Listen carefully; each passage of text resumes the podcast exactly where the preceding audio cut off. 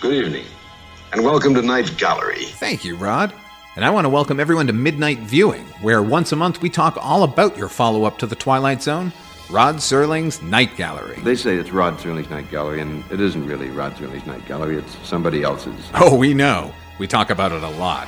Your curators at Midnight Viewing are the projection booth's Mike White What can happen to human beings when trust is wiped out by suspicion?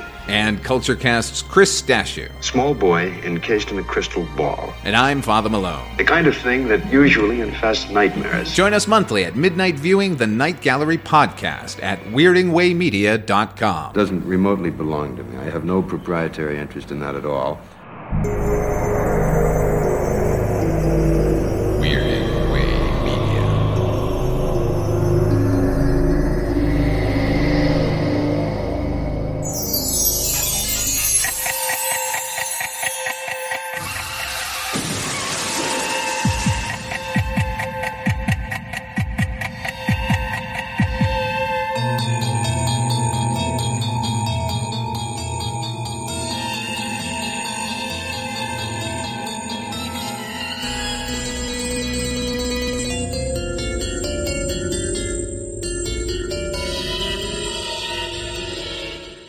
Hi I'm Chris Stashu. I'm Mike White. And this is Father Malone.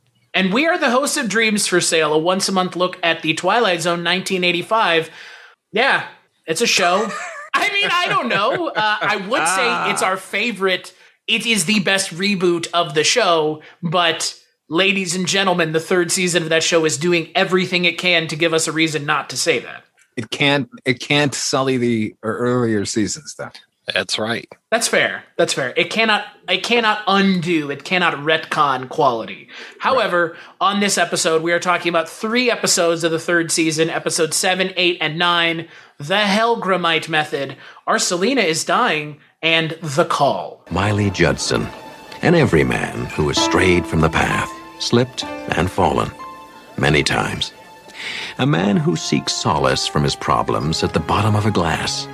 A good man at war with himself, slowly drowning in alcohol, swallow by swallow, pulled down by the insidious undertow of an endless ocean of booze, helpless to stop doing the one thing he does better than anything else drink. The Hellgramite method aired November 5th, 1988. It is directed by Gilbert M. Shilton, written by written written by William Selby, and it stars That's My Bush, Timothy Bottoms. Boy, that is a phrase. That is a uh, specific reference for only a certain age group of people, um, because I'm sure he's been in other better things. than- Apocalypse Now.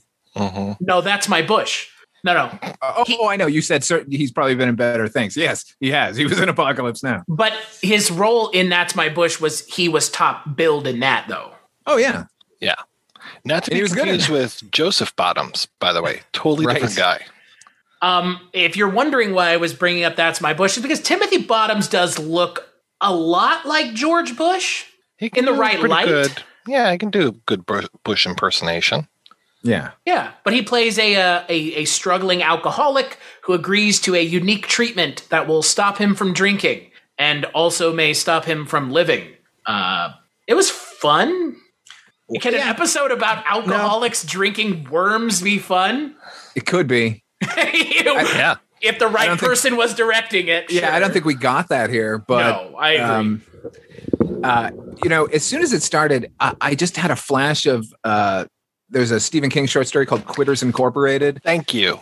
which yes. they which they had already uh, adapted into the film Cat's Eye uh, with James Woods, and man, it is great. oh, uh, yeah. Known Quitters stable genius, James Woods. right. Yes, of course. Uh, He was the name, by the way, Mike. We forgot on that Culture Cast recording. We were naming all the crazy right wing yo-yos. Oh, James right. Woods was the name we forgot. Which James Woods is more upset about that than we are. I guarantee you that he you wants forgot to. the king. Yeah. The king of the nutsos. we did, but we remember Jon Voight Yeah. Ah, well, and Robert Davi. But yeah, I was totally thinking of Quitters Inc. as well, as well as a little bit Poltergeist 2. Like that scene Yeah. when Oh, Steven drinks the tequila With and the he gets the worm, yeah. worm, yeah, and then the worm ends up The coming Giger out. worm. Yeah, Thanks to our friend. Mark Begley, I actually know what you're talking about. Yay. yeah. Um, it is weird that th- it wouldn't. Can Poltergeist 2 have been a, couple years around this? It was definitely around this time. Yeah, I was- can't remember. Yeah, I think it came out before yeah, Okay. Okay. So, because the first Poltergeist came out in like '83. So Yeah, I guess yeah. the next one was '85, maybe. Um, certainly earlier than 1988. that's Yeah. fair. Um, so, uh, you know, aside of the fact that it immediately evoked this other better thing, I, I was kind of into it for a while. Um, and I like Timothy Bottoms, let me say that, but I think he's terrible here. Like, I, didn't see any struggle in this guy at all. And then, uh, uh, also, you know, no one seeks the cure while they're still happy and goofy, which is kind of what we got here. Like, he's kind of doing this- want? like- what do I do? It's like, Yeah, like as a dude, come- lark. You're not down on your luck. Your wife hasn't even left you yet. Right. And that's kind of the problem with this episode. This guy like doesn't hit bottom and seeks this out just sort of as a last resort. I mean, he mentions that he's tried before in the past, but he seems like an asshole to begin with. So I, I don't think he was trying too hard. Um, That's fair. and then, you know, like I liked the idea that they put this parasite into you that craves the alcohol and if you drink it it's going to get bigger and kill you and if you stop it's going to hurt you like i i, I kind of i mean that's you know that's any addiction but it's handled so poorly here like you know he, I, I i don't know like it didn't seem like there were any stakes like i never i never really believed that that wife was going to leave him and the, you know and the, the the sort of central casting child that they had come in like oh are you sick again daddy like oh my god it was just so uh, that child should have been aborted. I believe, yeah, just like that other child in That that, little boy other Ross. episode. Yeah. Yes, You know what? This episode reminded me a little bit of Kentucky Rye. Yeah, where there you in that one at least we were getting like the fucking consequence of this guy's Right. asshole. Here's what happens if you drink. You die. You literally die. I will say what could have fixed this episode. I I enjoyed this episode a little bit. It wasn't great, but it wasn't terrible. It would have been fun if this episode had given the audience the idea that maybe the worm wasn't real. Oh, yeah, that could have been fun. Like that, right? Like I felt like they had this opportunity, and you can like when you watch the episode, I think it's probably around like the 16 minute mark, which is six minutes before it ends. Um, they had this moment where he's like, "Well, it's part of you now. There's nothing you can do about it." So you better figure it out. Like to me, I'm sitting there thinking, like, "Yo, this guy should just be fucking with alcoholics." Just like, Yeah. Like I know that that's terrible, but this is also a fucking TV show, not real life. So like, if you're making the story of a guy fucking with alcoholics as it is, he should really fuck with them and be like, at the end of the episode, be like, oh yeah, like that the fucking Hellgramite worm doesn't exist, dum dums. Like, either that or a couple things. I understand that the guy who gives him the worm, he lost his daughter uh, because and of a family drunk. and whole And family. family. Yeah, yeah. maybe if Timothy Bottoms had been the cause of that, that would have been something, and it'd be more of like a personal motivation. Maybe that, but at the same time, I do like how it is kind of being passed from person to person. That he's then helping out this other guy, but at the same time, okay, if the worm is real, how did this guy discover it? And like, Right. what? Where did this come from? Was there some sort of deal with the devil to get this worm, or how was it how did it come into existence? How did they discover that this is going to be the thing to cure people of drunkenness? But yeah, it felt like there were a lot of missed opportunities with this one. And and, and to your point, Father Malone, I did just keep thinking about Quitters Inc. And I was just like, well, how did that one go? And what about the fingers? And what about the wife in the cage with the electricity? And I'm just, yeah, I'm just being and- constantly and in reminded of better stuff. in in Quitters Incorporated, like you got the sense that he's like desperately trying not to do it. And For our audience, tell us, tell because I haven't read it in a while. Quitters Incorporated is a Stephen King short story about It's about a man that is addicted to smoking, if memory serves, Yes. right? And it's very Yeah. much the same kind of idea, like desperate, desperate to stop smoking, and ends up going to this mysterious corporation, and they're like, "Hey, we can help you out. You just have to follow our program completely." And I don't remember all the ins and outs, but they basically end up like torturing his wife, uh, put her in a room with like electricity on the floor, and Yeah. she's there like dancing on this electrical grid and just like screaming, and it's like, oh, you smoked a cigarette again. This is what you get, kind of thing. Oh, and there's okay. there's this like implicit threat that you know he has a young daughter that they'll they'll you know treat her poorly next oh, good. if he does that or and and and not only that like so he has this sort of looming threat but then he's actually being followed and they're like you know everywhere he looks there's somebody like keeping up uh, keeping tabs on him and he thinks he's being like really furtive and secretive about attempting to smoke but there's always someone around Right. so it's like nothing but tension the entire time and you know I, I I mean, it's not fair to compare the two, but if you're gonna play in this fucking sandbox after that thing exists, then do something better. And we didn't get it here. When he walked out the door of the bar at the end, and the fucking credits come up, I came up. I was like, wait, wait, what? What? I was wait. No, I come up, rail- Vince. Good guy I- wins. Yeah, I, I mean, I know I rail against the sort of uh the writerly necessity here in the Twilight Zone, like, oh, we gotta get a twist in there, but like this one needed the fucking twist. There, there had to have been something. Way too straightforward. yeah. And, and on top of everything else, it did that like really cheesy, cheap thing of like, "Ah!" cut to like a week later. Like, yeah. Fuck you. Fuck this bullshit trope. This is fucking lazy. You have written yourself into a corner. A scream is not your way out, but that's all we're gonna get. That's that is all that is. It is a And Timothy lazy Bottoms screenwriting. really sells technique. those screams, right? It's like the same sort of sound over the oh, oh, oh, for like 20 minutes. I'm just like, come on, man. He's doing his best uh, impersonation of a cowboy. Yeehaw! I forgot the the finger thing. Uh, I just looked up the story, and the finger thing is that um, if the main character strays from his goal, they threaten to cut off his wife's finger, and then the very last part of the story is he and his wife at a party, and he shakes the guy, the host's wife's hand, and realizes that she's missing a finger, and so apparently King even went on uh, the record to say that he was inspired a little bit by Roald Dahl's "The Man from the South" episode, which was Hmm. famously turned into a uh, Alfred Hitchcock Presents, and then famously recycled by Tarantino in Four Rooms. No, no, no, no, no, no. You don't understand. Tarantino came up with it first. He wrote the goddamn novel in 1901 that everybody else references, okay? He traveled back in time and did it that way. Why do you hate him so much? Your You hate hatred for fun, don't you? you hate good movies that elevate the craft and just make us all better film goers, okay? Yeah. Apparently, there's a 2007 Oh Bollywood film which is also based on the same story, and now I'm very curious to see that. I mean, this story is a cool idea, which is why Stephen King yeah, I was on board for did most of it. story better than this. William Selby Yeah. Is not Stephen King. Yeah, I wanted to like it a lot more. Yeah. Like you said, I, I was on board for it as well. And it was just like, okay, like when he's pouring out all the liquor and stuff, and then like smelling his hands and licking his hands, and then he's just like washing his hands. I'm like, Yeah. okay, yeah, th- this is all right. But yeah, it just didn't necessarily go far enough. No. No, and and it again, honestly, this could have been an hour long. Yeah. No, it no, did no. feel quick, right? Oh my Mhm. god. Oh, you want to talk about quick? Wait until we get to the call, brother. Then we're gonna talk about five minutes in the ring with me, dude. That's all you're gonna get. That's what it felt like. Oh my god. I I have not come down on very many of these episodes for being too short. Most of the time it's like, thank God it's over. We're getting it out of the way. We're moving on to something else. This episode was way too short.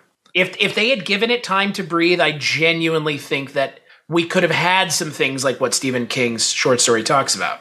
Some sort of some sort of punishment. I mean, the punishment is just he's gonna die. That's not very creative. Like, what stakes are those? Whether you're gonna Yeah, live or I mean, die. that was the thing about Quitters Incorporated was, uh, you know, he he assumed that the threats were uh, toward him, but it wasn't that. It was they were going to hurt everyone around him, which is what addiction is. You know, the, the Right. great bugaboo with addiction is you're you're killing everyone in in around you and not yourself. So, um, yeah, this is a this is a, a very interesting concept. I really wanted to like it. Ah, well, Do you think if they had focused on his family instead of him, it would have been a better episode?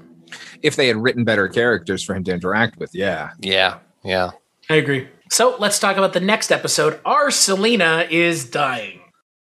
Your attention is drawn to the residence of the Brockman clan, an ancient mansion, its paneled walls polished by darkness, a lightless, soundless place upon which a greater darkness has fallen.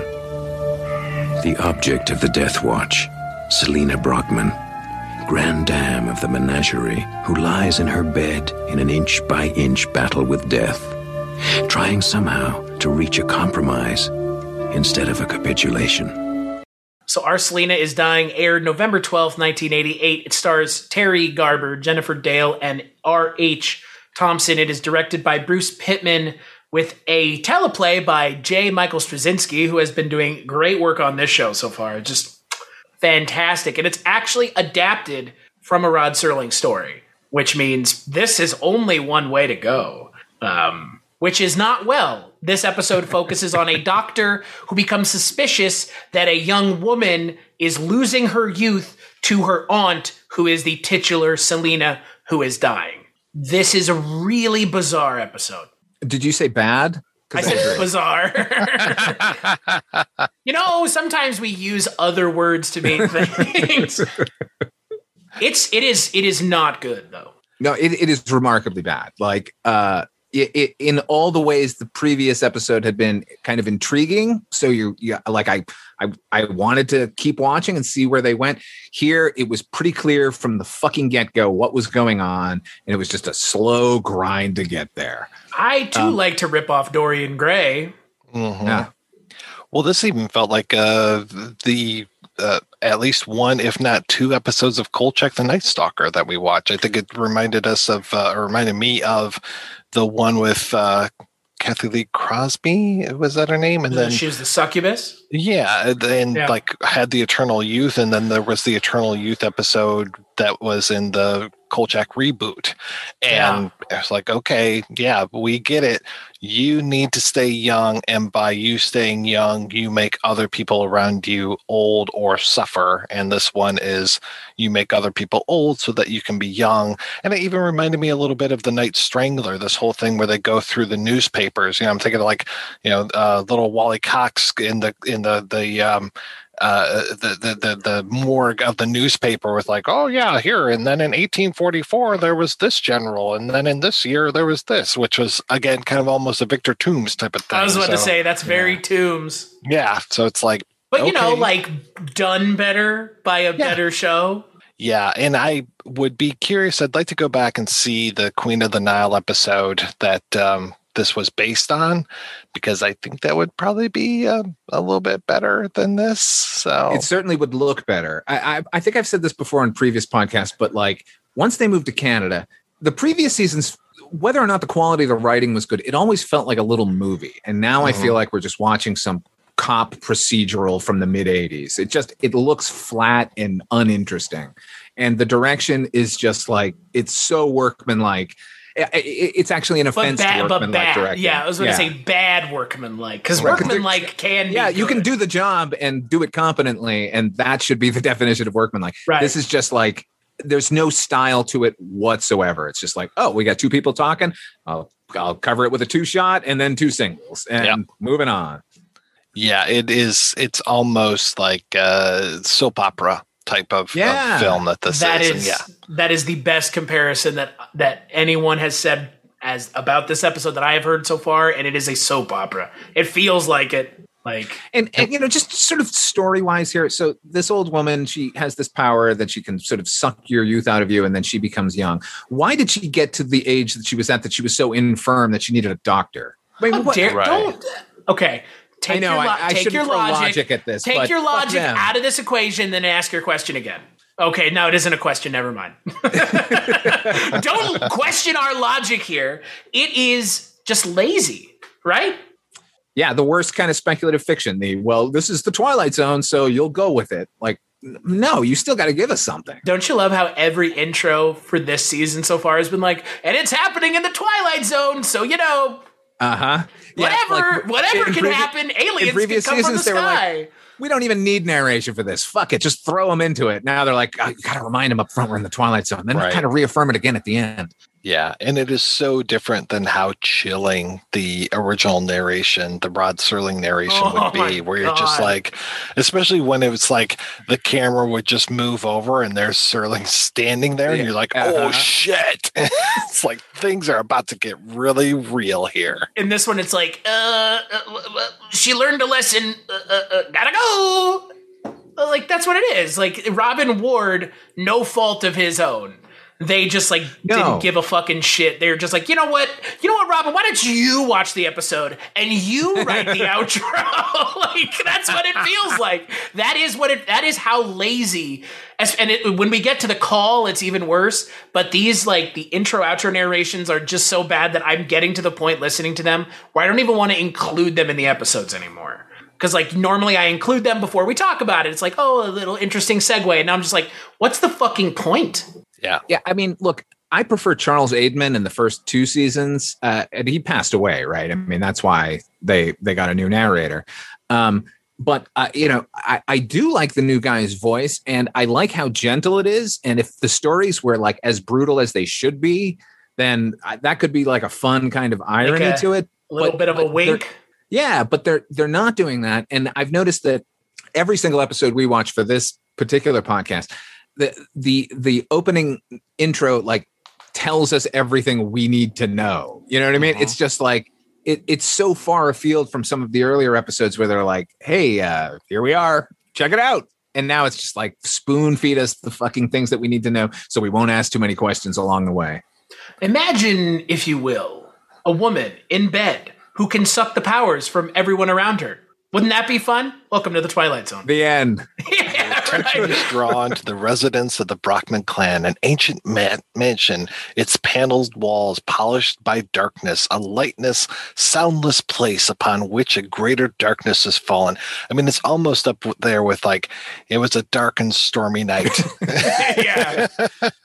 Not quite that cliche, but uh, rather on a the other way around. warehouse night.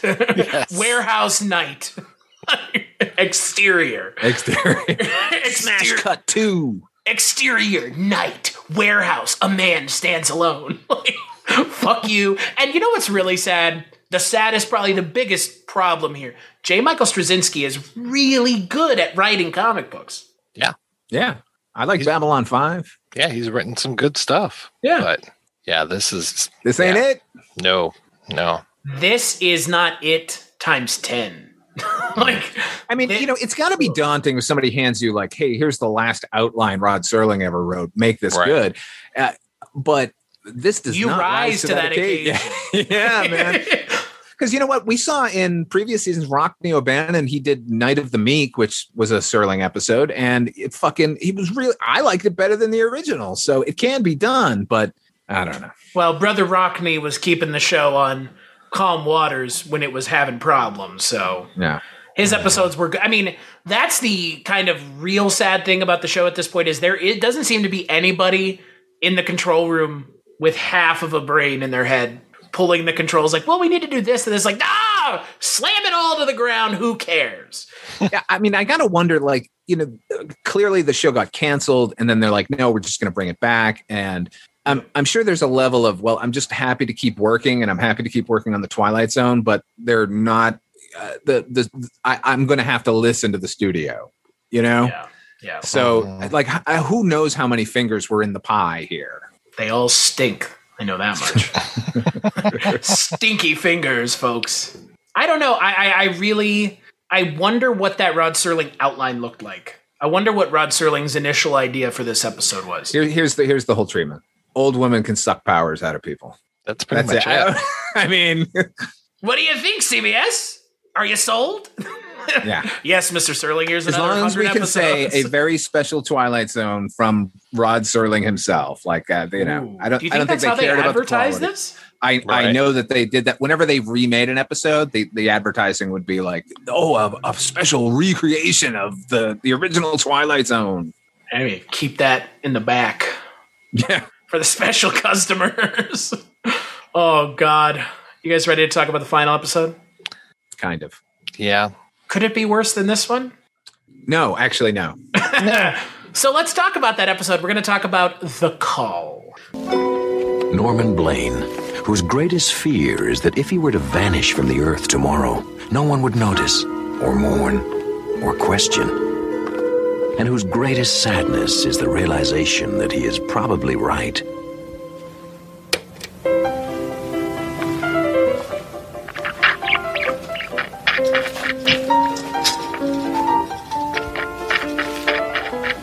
Sofa, coffee table, chair, and pet. Solitary decorations in a life noted chiefly for its isolation. Point of origin and point of destination for Norman Blaine, whose days and nights are routinely swallowed into unhappy silence. So the call aired November 19th, 1988. It is once again directed by Gilbert M. Shilton. It is once again written by J. Michael Straczynski. This time it is written by J. Michael Straczynski as opposed to teleplay by Mr. Straczynski. It does, however, star a fantastic actor, a fellow gentleman named William Sanderson. You may know him from such films as, let's go around the table. I know him from The Rocketeer. Blade Oh. Runner, baby. Oh yeah, and then Newhart, which was not a movie but a TV show. And he was excellent in each of these things. And I believe on your uh, podcast, The Projection Booth, Mike, you have spoken with Mr. Sanderson. Yes, got him to talk about uh, his career and talk about Blade Runner and was such a nice man and was so appreciative of us talking to him. Like it was almost like, oh, you guys, nobody ever wants to talk to me about things. I was like, That's really? a shame. That is Yeah. a fucking shame. He He's seems like he seems like a genuinely nice guy. Super nice. And he was telling us all about his wife and how much he loves his wife. And just like you could tell he was like in New York City, he was a little lonely, just wanted somebody to talk to. And he was just like, Yeah, sure, I'll talk to you guys about Blade Runner. Yeah, let's let's do it. So That's like, awesome. The all funny right. thing is, his performance in Blade Runner, like without him, everyone is really cold and distant in that movie. He's the actual human heart of that movie. he Like, is. his death is like it's it's uh, like they don't show it or anything. They just kind of mention it, and it's such a blow when you hear it. Yeah. Yeah. Really. I mean, everybody else is acting like a robot, but he's the one that makes the robots, and he's the only one that, you know, he's making his friends. You know, he's so lonely in that movie. And it's just like, okay, he plays lonely better than anybody that I know. It's the look. It's just his look. It's something about. It's the The way he holds his. Yeah, yep. yeah. It's the way he holds his face. And Mhm. and guess what we have in this episode? William Sanderson playing a man who's alone, Yep. who dials a phone number in error, and the person picks up. They have a conversation, and then he goes to work, and he works with the biggest dickhead on the planet. Oh my Um, god, isn't he? God, that guy's Man, oh, that guy is lucky that William Sanderson didn't walk over to the paper cutter, tear the blade off, and just whack the dude over the head with it. I have five Right. kids and I need quiet. You will have quiet permanently here momentarily. The one time the guy wants to talk, and know. it's just like, whoa, what are you doing? Uh, but William Sanderson's uh, phone call, and they end up calling each other a couple nights. Uh, William Sanderson, I guess, is calling her. She's yeah, calling but it him. seems, yeah, it seems like after a while they're calling each other. So he goes and looks for the phone number. And it turns Dun, out dun, dun. that it's a bronze statue in a museum. Nobody saw that coming because No. it literally makes no sense. Makes no sense at all. I got to say, with all that, I, I liked this episode. I'm always in the Twilight Zone. I, I I enjoyed this episode. I'm uh, I don't know. I'm a sucker for the lonely person finding love, just like Saucer of Loneliness, which is Yeah. much more skillful, obviously, than this one. I mean, I like the idea. Like Yeah, William and there Sanderson are- finding companionship is always good. And there are worse ways to spend 22 minutes than with William Sanderson. Oh, yeah. center. Yeah, we already spent 22 minutes with the folks of Our Selena is dying. So Right. Yeah, man. Like this was a this was a, a a cooling balm after the last one. So again, I don't know if this is by comparison or uh, whether the episode stands on its own, but I ultimately I enjoyed this one. Yeah, I enjoyed this one as well. I didn't mind the twist of her being a statue. Um, I kind of, I guess, I didn't necessarily see it coming. Like when he went to her work, and then you know she calls him up and is like, "Hey, I saw you today. You know, looking for me." I'm like, "Oh shit, she was a statue." Okay. I mean, it wasn't like a major shocker, but I was like, "Okay, yeah, this works." And doesn't make any sense, but I'm cool with it. And that that he joins her forever, I was like, okay, yeah, he really doesn't have anything else. It's not like that piece of shit coworker is going to turn suddenly turn nice. Right. So Uh, the the only thing that I think could have really uh, put the episode over the top would be showing uh, William Sanderson's replacement at work, who is was a nonstop chatterbox. hmm That would have been that would have been felt that would have felt pretty good. I no no I liked the episode. I just when the episode ended, I, I believe I'm trying to remember what I said out loud verbatim, but it was like, "Oh, come the fuck on, episode! Are you for real? That's how you're gonna end?" It's just it's pretty cornball. Oh yeah, Oh, No, yeah. no- Remember, if you about will, this lonely man who's now sitting on a bench forever, and no one questions it. There's just this new thing in the in the museum that just looks like the guy who was there the day before, or maybe who knows? It was really hard to tell. I actually thought about that too, and I thought like because that that curator woman's got to come and look and go, wait, what the What fuck? the fuck? Right. But, and- and- but it actually made me happy because he put his hands on her. So it wasn't just like he was a statue sitting next to her. It's like, one statue. So it wasn't like they were going to remove him. I, I guess I was bringing more to the episode. Than, I than mean, it was- that's- I mean, it was that's- giving me. But, and, you know, look, as soon as I realized, uh, you know, like you said, Mike, when you realize that it's the statue, Right. of course, my brain starts reeling with thoughts of like, what did she just pick up the phone? Like, is she wandering around at night? Right, like, right. like, It's how does she remember his number? It's, Can she it's use a pen? telepathic. Yeah, I- I mean, I, I don't know uh, the the the sort of uh, the logical questions that that came up with earlier episodes. I knew that this one made even less sense, but there, it's it was such a genial episode, and William Sanderson is so likable that I'm willing to forgive the rest of that. I mean, this episode pretty much survives on William Sanderson's performance. Oh my Yeah. god! If if Timothy Bottoms had been in this mm. role, then, then yeah, I'd be I'd be saying pass right now. Yeah. and making his strange noises the entire time. You don't want that? I'm drunk. Don't you know? Hey everybody, I'm a little bit of drunky. I I think for me, I like this segment, but I think for me, this segment just kind of feels very samey. It's just like I mean, we've had a couple of these like lonely people looking for love episodes. Yeah. Oh, yeah. Now it's just a lonely man looking for love. He finds it. It just happens to be a inanimate object. And I guess fall the in love with inanimate objects all the time. I know Just ask my wife. you're an inanimate fucking object. so, did you guys catch the thing about the art? Why the artist? I, I- I was trying to figure out if this was why the artist was stuck in the statue. Was she stuck in the statue because she killed herself? I think so. I think it was kind of her punishment. Holy shit! That's Yeah. some fucked up punishment, man. Like, I want a story about that character. The character who's like, I'm gonna fucking making this art and I'm gonna fucking kill myself. Oh shit, I'm stuck in my statue now. Like, Yeah. but but we, we got that I know, right? in, in this episode. Yeah, sorry, you're right. We did. I mean, you know, they Yeah. could have dramatized it. I suppose it is a visual medium. Why not? Yeah. Yeah. Fuck there is you. that. Fuck you. he was okay. yeah, Better I than mean, Our Selena's dying. it felt Yeah. more like one of the earlier seasons. Yeah. sort of att- attempts at this uh, kind of. Uh, uh, I, God, I don't want to. It is cornball, but like it, it does seem to have more of a heart than that. You know. If you told me that this was the reboot of the original show's episode, not the last one, I would have believed you. Totally. Yeah. This It- this- feels yeah, like this feels really old Twilight Zone. yeah, Yes, which it does. which is why I'm kind of sitting here like, oh, this is kind of quaint. You know what I mean? Like, I don't expect this from this show. I expect it from the original show. So maybe that's kind of where I'm coming from. It's still a good episode. I mean, like you guys have said, William Sanderson, he just does that hang dog better than anybody else does.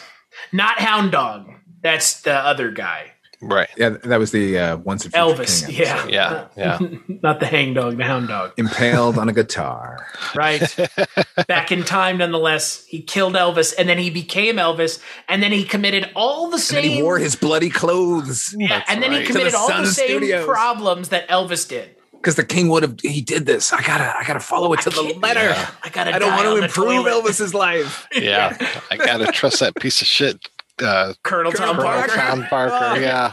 He's not just trying to make money off of me. I swear. Wouldn't that be the first thing you would do if you were Elvis? Is fire that motherfucker? Fuck, I would kill him. I would pull out a gun and just shoot him. Who's gonna send Elvis to jail? Right. Not Nixon. Not Nixon. That's who. Nope. I've seen that picture with them shaking hands. I know Yeah. the truth. And there's two movies based on it. True. Yeah. It's true. So, on the next episode of Chronicles from the Crypt, oh, whoa, whoa, not the show that we are on. Yeah. Bringing it back for one night only to talk about Twilight Zone. on the next I miss it episode, too. I know it, it's just it cuts cuts deep to my core. Um, on the next episode of Dreams for Sale, we're going to be talking about the trance acts of terror, acts A C T S, and 2020 vision. I got 2021 vision. I was about to say I, I'm living in a 2020 world. Yippee!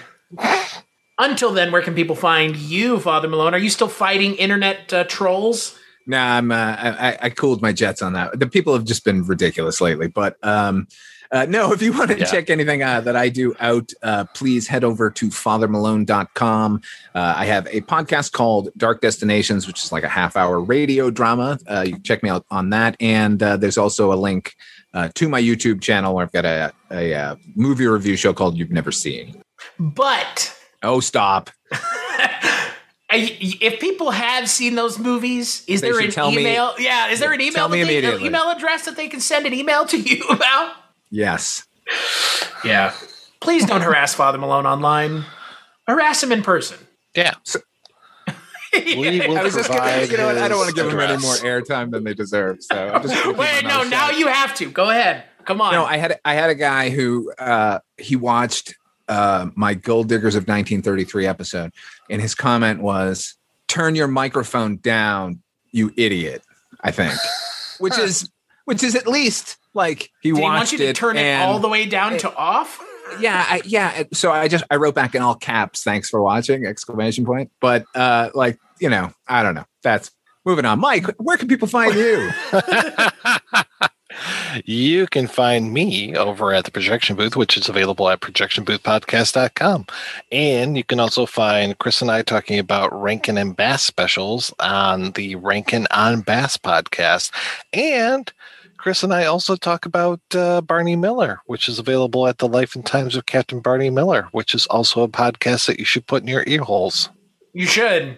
And I like how you said Rankin on Bass specials because we can't claim to be a Christmas podcast anymore. No, no. We're beyond that and then some.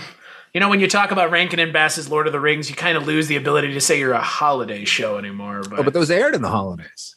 No, I don't know. I'm just, just trying to they, may, they may have. Um, I was just trying to help. As for me, you can find me on the internet at cstashu.com. That's my link tree that goes to all the things that I work on. The other thing that I work on that Mike hasn't mentioned is the Culture Cast, which comes out once a week. We talk about movies. Yippee. Sometimes Father Malone's on there. Sometimes, Sometimes, I'm you're on, there. Sometimes other people are on there. Sometimes nobody's on there and we don't do it. Who knows? Yeah. Yeah. We call Um, those missed weeks. Yeah, right. Uh, and and for this show, you can find us at twilightzone85.com, Twilight Zone 85 on Twitter. And as always, big thanks to Roxy Drive and Neutron Dreams for the music for the show. And we'll catch you on the next episode, I think. That works. Are you still here, listener?